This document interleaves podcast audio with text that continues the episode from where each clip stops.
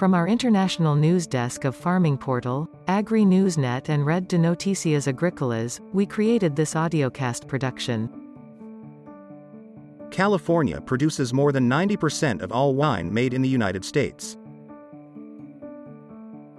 A $43.6 billion industry, it is also the fourth largest wine producer in the world. The beverage is quintessential to the state's self image as Europe's carefree kid sister, of America's arrival and clout in the international wine market. And yet, as land in the state becomes drier and fires burn hotter, activists across the country are challenging California's glittering self conception. Despite its status as a luxury good, wine, at the end of the day, is an agricultural product and needs to be treated as such, says activist and sommelier Jade Marley. Agriculture accounts for more than 70% of all water usage in the state, the vast majority of which is held by billionaire megafarmers with a chokehold on California's bewilderingly complex water rights. In Napa and Sonoma, the heart of California's wine industry, investors from South Korea, Australia, and Arkansas have recently paid $250 million, $315 million, and $180 million for vineyards, respectively. Even California Governor Gavin Newsom's company, Plumpjack, recently purchased $14.5 million vineyard in Napa. However, the seizure of land by the ultra powerful to make wine in the state is nothing new. California's winemaking industry began in the 18th century when a vast wave of Spanish priests arrived and constructed Catholic missions, Santa Cruz, San Jose, Santa Barbara, across the state's spine. There, Franciscan priests grew rows of imported Pais grapes for sacrament, forcing hundreds of indigenous tribes from their ancestral lands in the process. Given this history of colonization, wealth inequality and the ongoing climate crisis, activists say that change in the industry is both imminent and necessary. In California and beyond, a new generation of winemaker activists is using hybrid and indigenous grapes to create transformational change. The movement, which Jade Marley calls anything but vinifera, or ABV, seeks to use wine and ferments as a vehicle to enact land justice, social justice, and food justice, all of which ties back to agriculture. The 280 Project, located at Alemany Farm in San Francisco, is considered by many to be the heart of the ABV movement. The farm is nestled between the Alemany Apartments, 158 units of much needed affordable housing in a city with the highest rents in the country, and Interstate 280. Among a sea of grapes, the car horns are a disorienting reminder of the challenges of growing food in a system designed for semi trucks instead of land stewards. For Christopher Renfro and Jania Church, though, the interstate is a source of inspiration.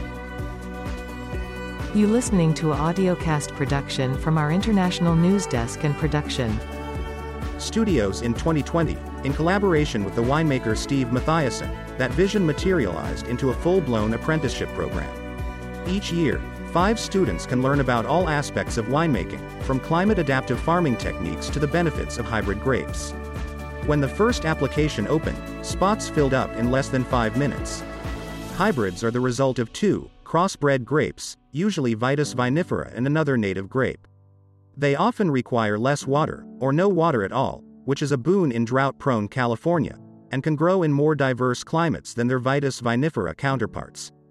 Despite their recent popularity, wines made from fruits and native grapes have existed for millennia.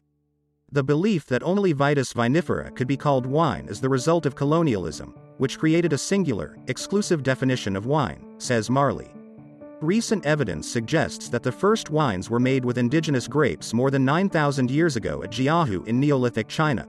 The original wine was a botanical co-ferment, says Marley, referring to the fact that combining grapes with other fruits, herbs and spices is nothing new. Despite this history, indigenous grapes, co-ferments and hybrids have been deeply stigmatized in European winemaking. The first hybrid grapes were planted in the 19th century, when a small pest called phylloxera decimated the European wine industry. By the 1880s, the phylloxera rampage cut France's vibrant and essential industry in half, causing the price of wine to skyrocket. But scientists struggled to determine how the phylloxera had arrived in Europe and if they could stop it.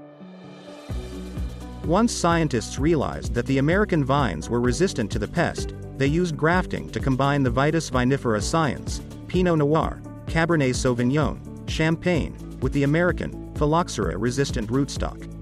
In a rush to outpace the phylloxera, almost every vineyard in France was replanted with these vines. the world's very first hybrids. According to Lambright, Kalchē's director of external business, Kalchē's vision toward climate justice is inextricably bound to the dismantling of racism, sexism, and colonialism in wine.